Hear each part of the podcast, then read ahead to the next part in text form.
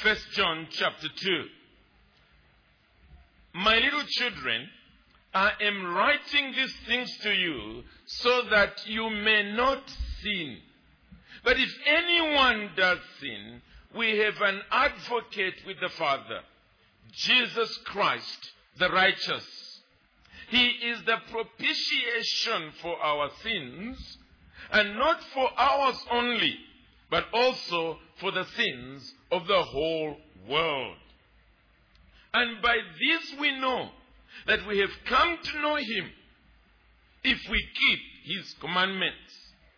Whoever says, I know him, but does not keep his commandments is a liar, and the truth is not in him. But whoever keeps his word, in him truly the love of God is perfected. By this we know, we may know that we are in him. Whoever says he abides in him ought to walk in the same way he walked. There is the Apostle John clearly helping us to understand how we may truly know if we are Christians. And that's what we have already observed. That's what First John is all about. It helps us to, to test ourselves. Because you see, if it's somebody else who is challenging our profession of faith, we can argue. We can say the person is becoming perhaps too strict for our liking. But when the Word of God gives us the tests, one by one by one, we can't argue because it is God Himself who is speaking to us and letting us know whether we are truly His or not. Already in the first chapter, we have observed that uh, John spoke of Christianity as being experiential. He himself, together with the other apostles, had, had met the Lord Jesus Christ. They had seen him. They had, they had touched him. They had looked upon him. In other words, examined everything about him and found him to be truly the Savior. Now, we have said that we will never, in this side of eternity, see him that way unless he comes in his second coming, by which it will be too late for us to benefit from seeing him.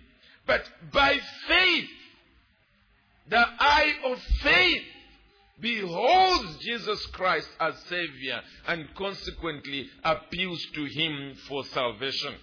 And if you, you, you haven't done that, you, you haven't become conscious in a very real way of who Jesus truly is and consequently called upon Him for salvation, obviously you cannot claim to be a Christian. And then we also saw in the first chapter that Christianity uh, demands being convinced of the essential nature of God, especially Him being truth and Him being holy. The picture that John uses is that God is light. In Him there is no darkness at all. And then us responding to that reality, responding in integrity, responding owning our own sinfulness. That's how we become Christians. And then, lastly, again from the first chapter, we saw that Christianity demands honest dealings with the question of sin. Remember, we asked a simple question Have you sinned? A non Christian who may be religious begins to shift in that chair realizing that if I say yes, then I'm giving away too much. It, it may mean that I've lost the right of entrance into heaven. And they want to say no, but again they realize that clearly everybody has sinned, so how can I say no? And so they begin shifting in their chairs. A true Christian will immediately say, Yes, I've sinned, and I've gone to Jesus Christ that he might wash away my sins. I have confessed my sin to God. He is faithful and just. he will forgive all my sins and cleanse me from all righteousness. So there are at least three tests in the first chapter. How have you fared thus far? This is a matter of life and death. To fail these tests is to find yourself in hell unless you truly pray to Jesus to save you from your sin. Today we commence the second chapter. And in beginning this chapter, we, we immediately are confronted with an apparent contradiction. And the apparent contradiction is this that on one hand, God is opposed to sin. God hates sin. But on the other, God has provided for sin. He has provided for sinners, both in the same passage of Scripture. Let me put it this way that although those two sound contradictory, they are only contradictory to individuals who are not yet true Christians.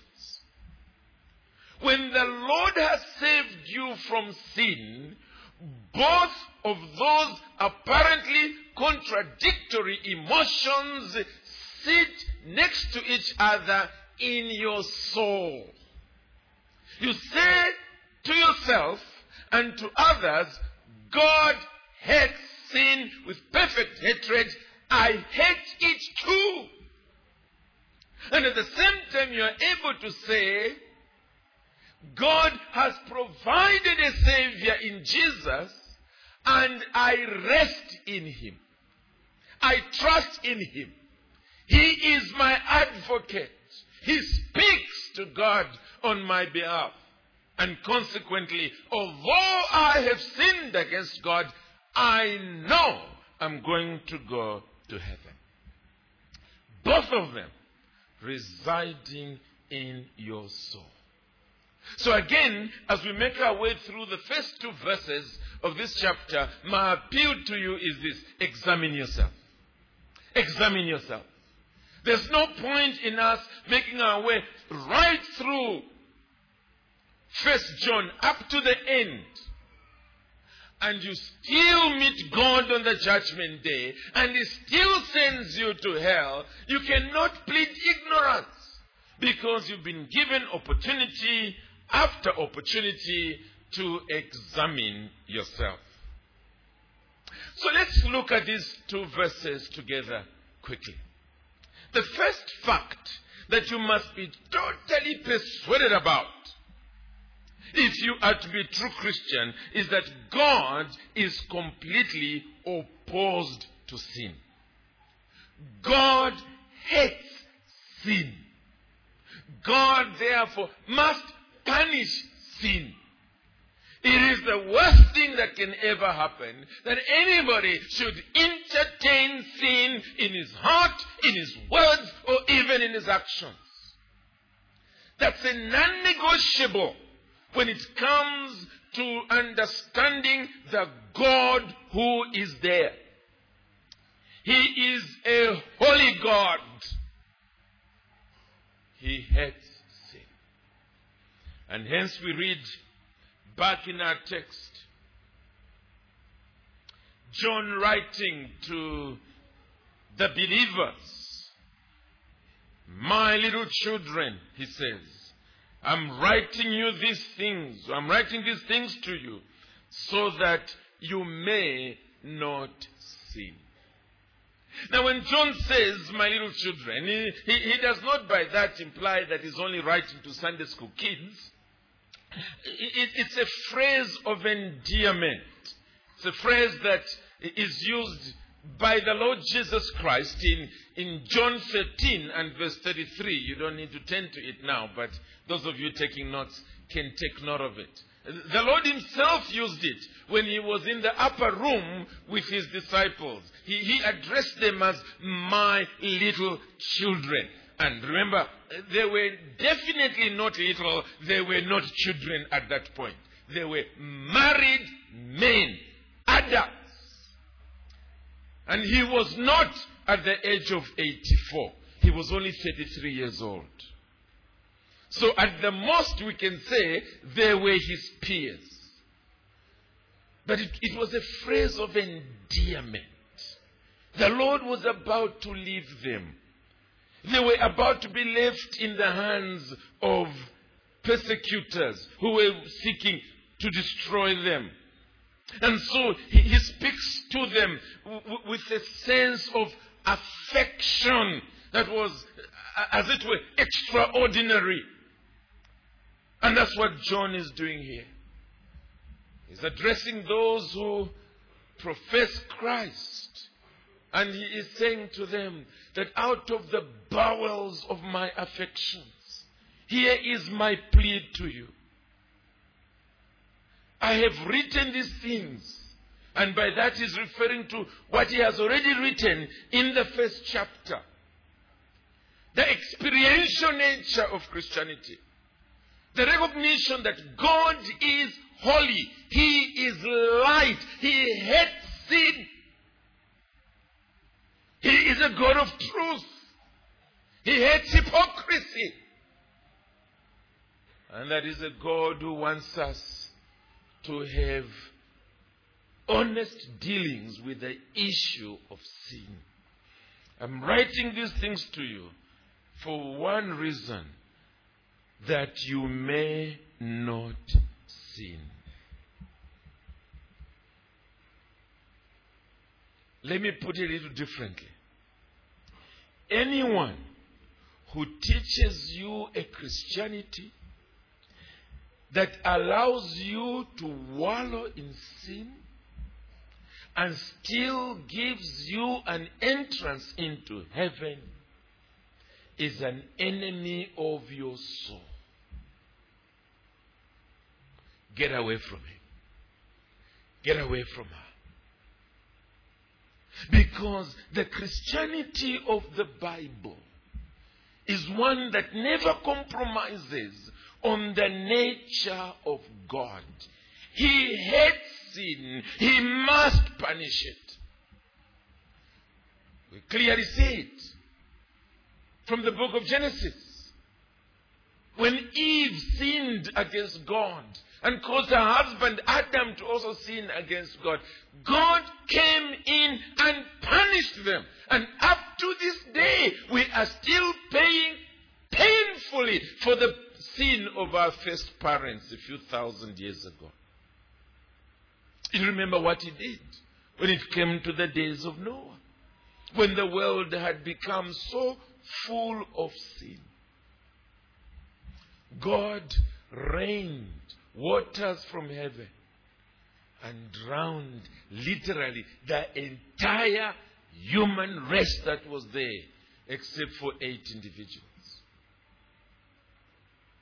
Remember what happened in the days of Sodom and Gomorrah when homosexuality became the order of the day in that town, in those two twin towns. Remember, he literally rained fire from heaven and it consumed those two towns. Friends, God hates sin. It's a non negotiable. If you have reached a point in your life where you are entertaining sin, you keep sin in your bosom, and you say, After all, I've been baptized. After all, I've been accepted as a church member. After all, I, I play this role or that role in the church. And therefore, I can entertain sin, and somehow I seem to be getting away with it. I'm telling you, you are playing with fire.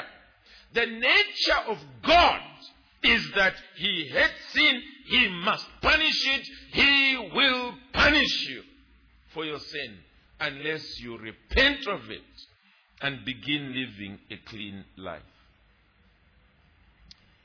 The very reason why God has given us the Bible, the very reason why John has written, it is this so that you may not sin. Let me ask you is that the effect church going is having on you? Is that the effect of the lessons that you are learning in Bible study, church services, perhaps even at home in reading the Bible? Is that what's coming through to you? That God hates sin. To the point where you yourself now are aiming daily at a life that is above sin, a life without sin. You are fighting sin with all the power and sinew and strength that is in you. I'm asking, is that your Christianity?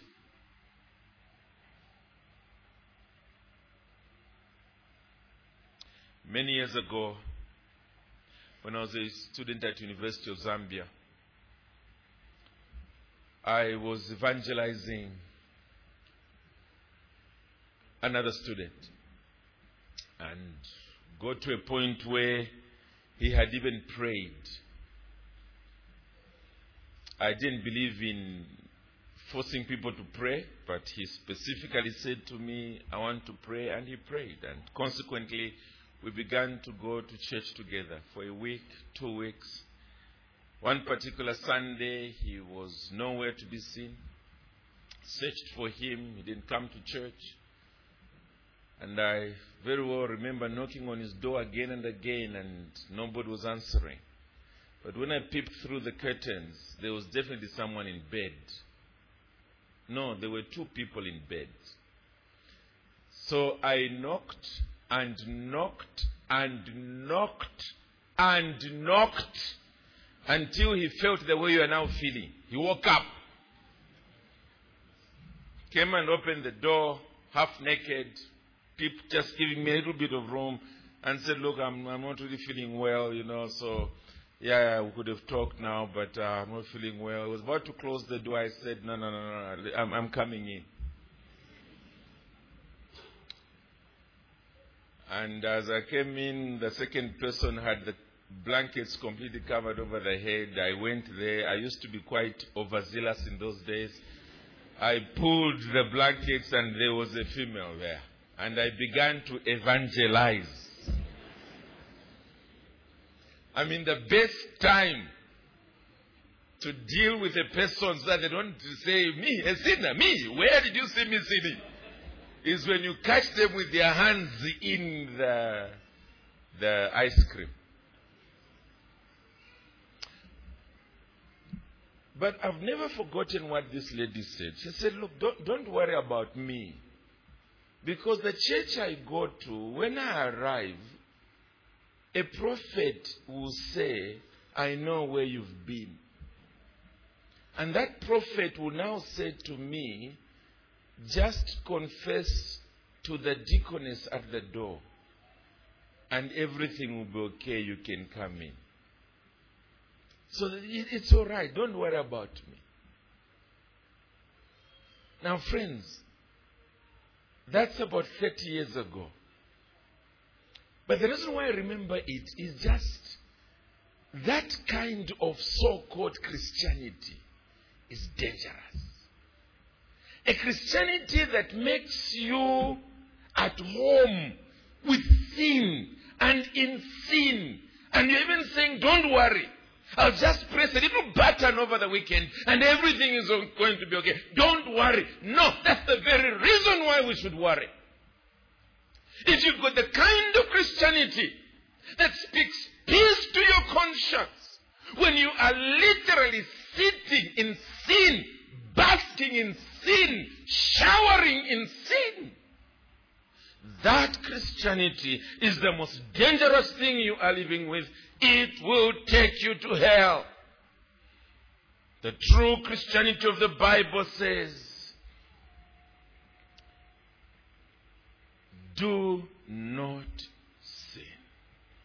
Do not continue in sin. I'm writing these things to you so that you may not sin.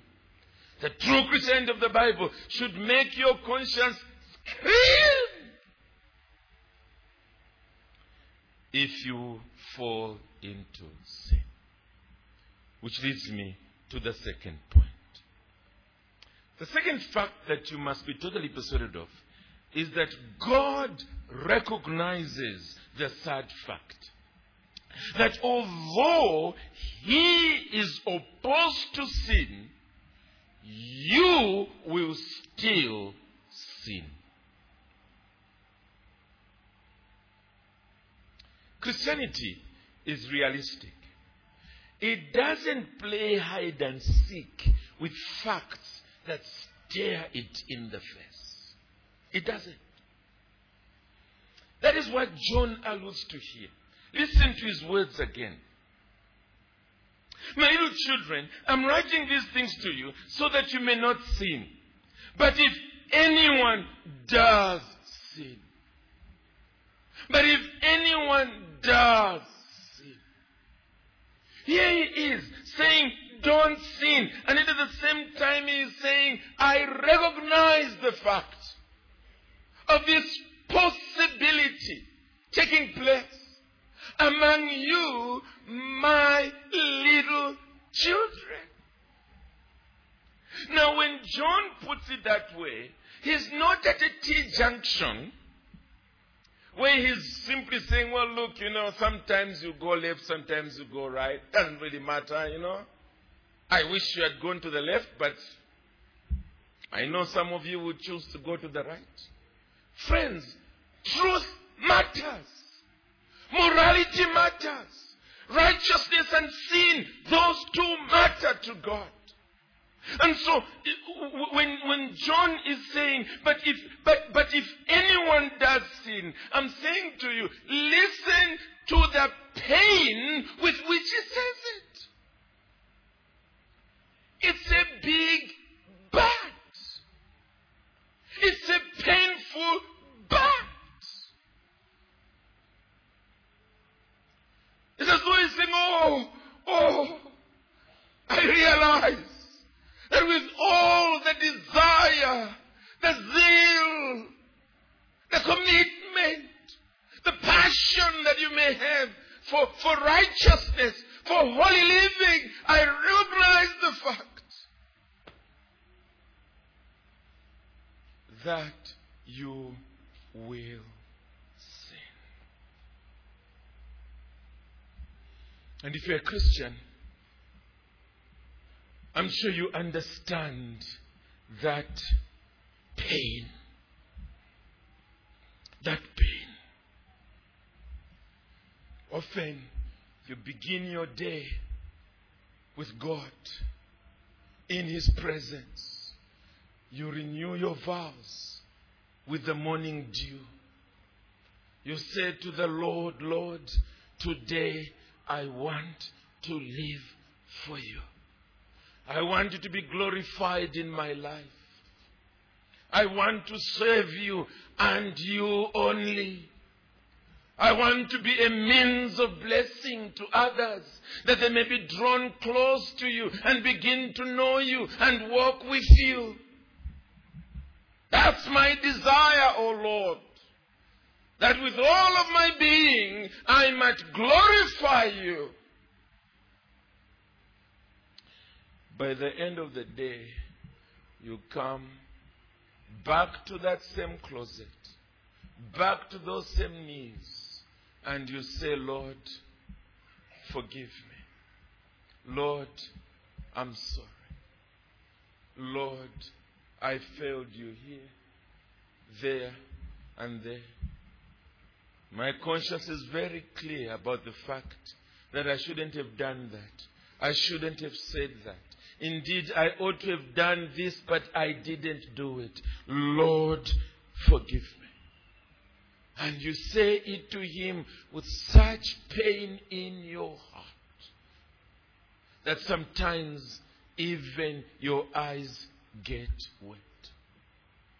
You groan before him. Lord, make me a better man. Make me a better husband. Make me a better father.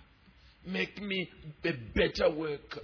Make me a truly God glorifying individual.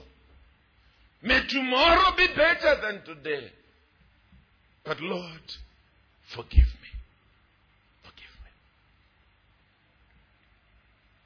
me. Isn't that what Paul said in Romans and chapter 7?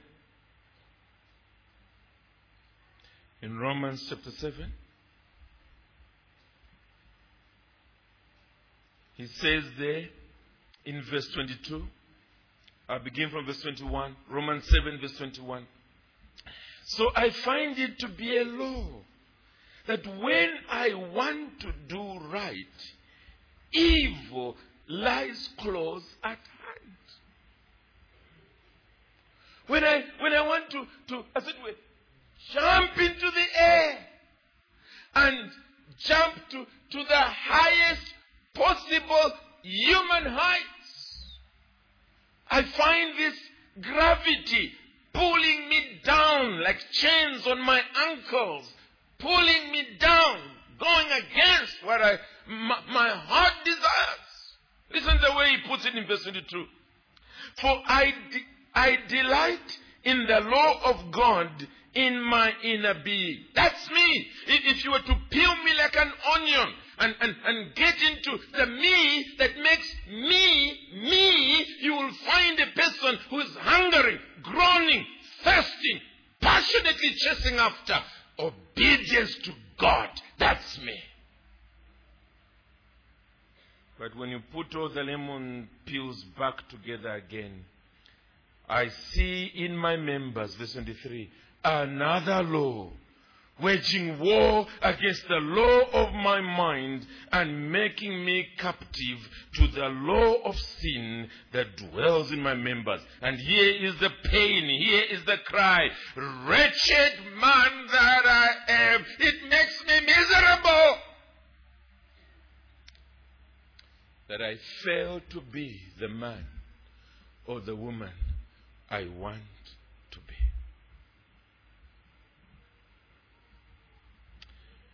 Friends, is that you? Does that describe you? Or are you the kind of individual who's still actually chasing after sin? You, you, you love it. At the first opportunity, you sort of look over your shoulders.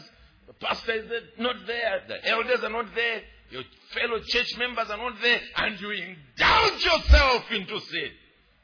I'm saying to you, if that's you, you're going to hell. Listen to me. Your Christianity is false. It's only skin deep. You will rust in hell forever unless God really saves you. True Christianity changes us from the inside out. It turns us from being lovers of sin into lovers of God and lovers of righteousness. And we sense it in our souls. We hate sin. And when we sin, we grieve. We cry. We weep.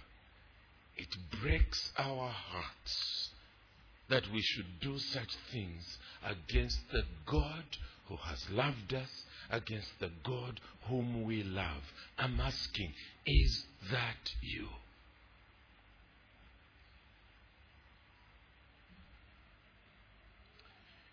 If you belong to that category that I've just described,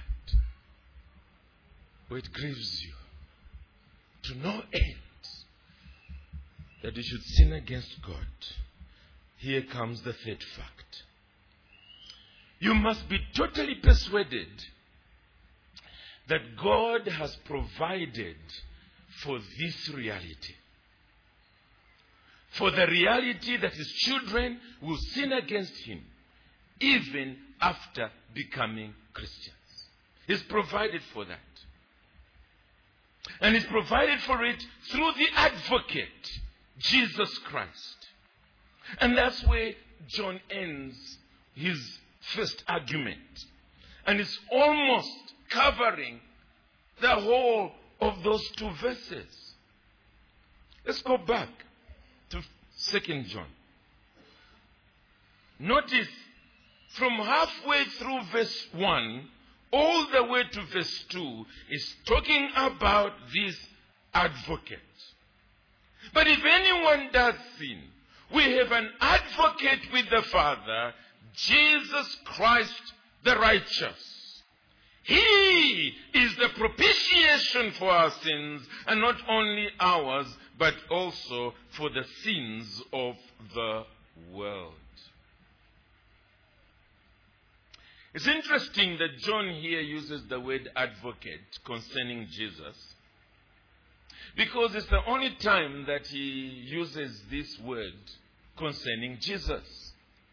He's used it about five times in the whole Bible, and the other four are in his gospel, the Gospel of John. And all of them refer to the Holy Spirit as our advocate. But here clearly, he's mentioning who the advocate is Jesus Christ the righteous. How come? Well, the truth of the matter is that every Christian has two advocates. And by advocate, we mean advocate, what we mean even today a lawyer who speaks to a judge on your behalf. That's an advocate. Each Christian has two advocates. One is the Holy Spirit. And the Holy Spirit is actually not your advocate. He is God's advocate.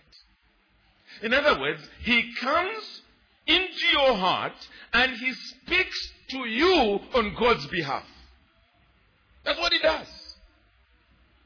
He's there in your heart, telling you about God's desire, God's will, God's commandments, reminding you of God's law in your heart so that you continue to go in the right way, even if you've got a job away from Lusaka in Shangombo, you don't need to have all the Christians around you, the Holy Spirit will be with you and He will continue leading you in the ways of righteousness.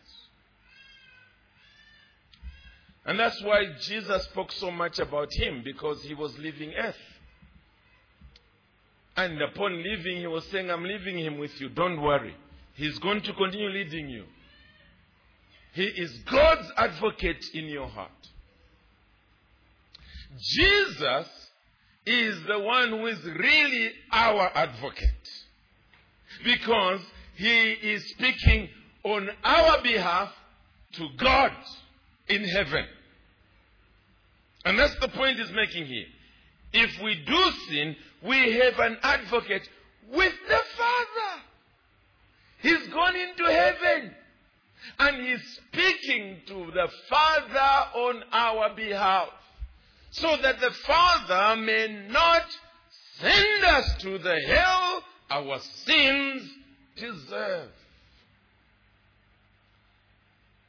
The good news is this that He is the propitiation for our sins. That's the good news. In other words, he, he's, he's going to the Father, not simply trying to persuade Him not to punish us for our sins. But he's going to the Father and he is saying, Yes, John has sinned. Yes, Mary has sinned grievously. I mean, the tears say it all. Sinned, sinned, sinned. But Father, I've paid for those sins. I, I, was crucified for those sins. I was crushed for those sins. Here's my blood to show for it. Spilt on the cross because of his sins. Not only his, but the sins right across the planet, right across history. Not just for those who are there now, but for those who will be there many years after that, right across the globe, who will also trust in me. I've shed the blood, I've paid the price for the sins. That's the point he's making here. God has made provision. He's recognized this reality. And he's given his own son to pay the price for our sins. Let, let me quickly add. Because again, we are in the realm of attitude. You see, a person who has this attitude of saying, well, eh, I can sin, it's okay. After all, Jesus has already paid the price for my sins. I, I can sin, it's okay.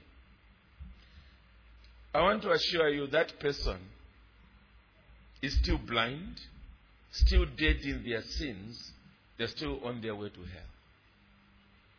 Because they don't sense what it meant for God to give his own son to pay the price for sin. They don't. How can you follow the Lord Jesus Christ into Gethsemane? See him fall on his knees, plead with the Father. My Father, if it is at all possible, let this cup pass away from me, this cup of suffering, let it pass away from me. He pleads with the Father three times over until his sweat becomes like great drops of blood falling to the ground. The Father still holds in his heart and simply sends an angel to go and strengthen him. That he may finally pay the price for sin. And you tell me today, well, it doesn't matter. After all, he paid, so let me go and sin. What?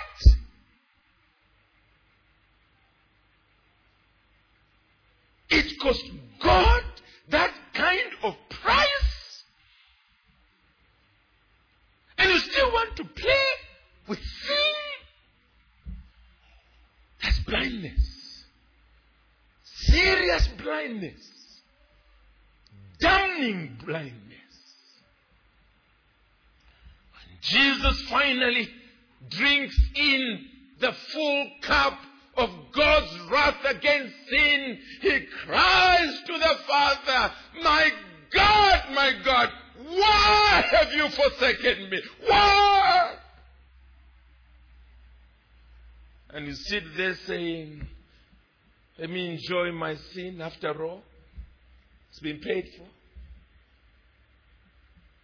You wait until you meet God face to face. And you tell him that. You say that to him. After all, you had made provision. So I had to enjoy myself. After all, you made provision. And see how he will make you pay even for that attitude. No, friends. The provision is not a license for sin. It isn't. A thousand times no. When you look at the cross and see the price that has been paid for your sin. Well, let me put it differently. When you look at the cross and see what your sin has done to the Son of God, you make sin your number one enemy. No. You don't want anything to do with it. No. It doesn't matter what your darling sin might be. You will say to God, Oh God, help me to tear it from your throne and worship only you. Help me to live an upright life, a godly life, a life that will glorify you. Even if my friends laugh at me, even if people are going to make me suffer and even die an excruciatingly slow and painful death, so be it. I will still not be a partner to that which has cost you so much. Propitiation. That word simply means the one who appeases wrath on behalf of another. The one who appeases wrath on behalf of another. Friends, if you can see the price, you cannot play with sin. The story is told of two Chinese brothers. I know Chinese look alike, eh? But West, these were twins. That was the matter. One was converted, the other one wasn't. The converted brother was often pleading with the unconverted one, saying, My friend, stop that life you're living out there. You are neither fit to live nor to die. Stop it. Story has it that his friend never listened. Until one day, while the brother was at home praying, the one who was the thug, the thief, the bandit, arrived, stormed into the house with dirty clothes, torn clothes, blood on those clothes. It was at night. He rushed into the bedroom, changed his clothes, and rushed out again into the night. Before long, the brother who was at home praying heard footsteps and bangings on the door. We know you're inside there. Banging, banging. Open the door, or else we'll break down this door. The brother knew what his twin had done. He rushed into the bedroom, put on his brother's clothes, and came and opened the door. three gunshots on his head. Bang, bang, bang. And the guys ran away. The twin, wherever it was he was hiding, the following morning read the newspaper. And the newspaper headline was this that he was dead. There was a photo showing him with three gun bullets through his brain. He knew exactly what had happened. Because what he saw were the clothes he had been wearing. His brother had taken his place. Tell me, would that guy just go on with his stealing? with his life of recklessness? I doubt. In fact, the story ends by saying that this brother said, Since my brother has died my death, I will now live his life. That's the difference here. And we'll go on to see that next week. Because John goes on to say that if you're truly a Christian, you will begin to obey his commandments, to follow his laws, and he goes on to say, you will walk as Jesus walked. There is the proof that you've truly come to understand what God has done for you in Christ Jesus. So then, as I close, here is my plea. Christianity holds the two together. Apparently contradictory, but in the same soul. God hates sin. God has provided for it. In the same soul, you will hate sin. You will not want to sin. You will do anything in your power to, to overcome any remaining sin in your life. You'll do what you can do. And at the same time, you will have a well beaten path to the cross. Again and again. Every day, you will go to that fountain filled with blood drawn from Emmanuel's veins. You will go there for cleansing. Every sinner plunged there loses his guilty stains. You will go there asking for cleansing. Is this your experience? Have you been there? Have you been to Jesus for that cleansing power, that cleansing blood. Have you been there? As you're sitting there, can you honestly say, I am washed in that blood? I know it. Once upon a time, I loved my sin, but that sin has been broken. That love has been broken. I now hate sin. I hate it. And I want to live a righteous life. Has He cleansed your heart? And do you keep going to Him for cleansing again and again? When, against your own heart's desire, you sin against Him, do you go for cleansing? Oh, that you may say to that question today, yes, yes. And if you can't, today can be your first time. You can today go for cleansing to the Lamb of God.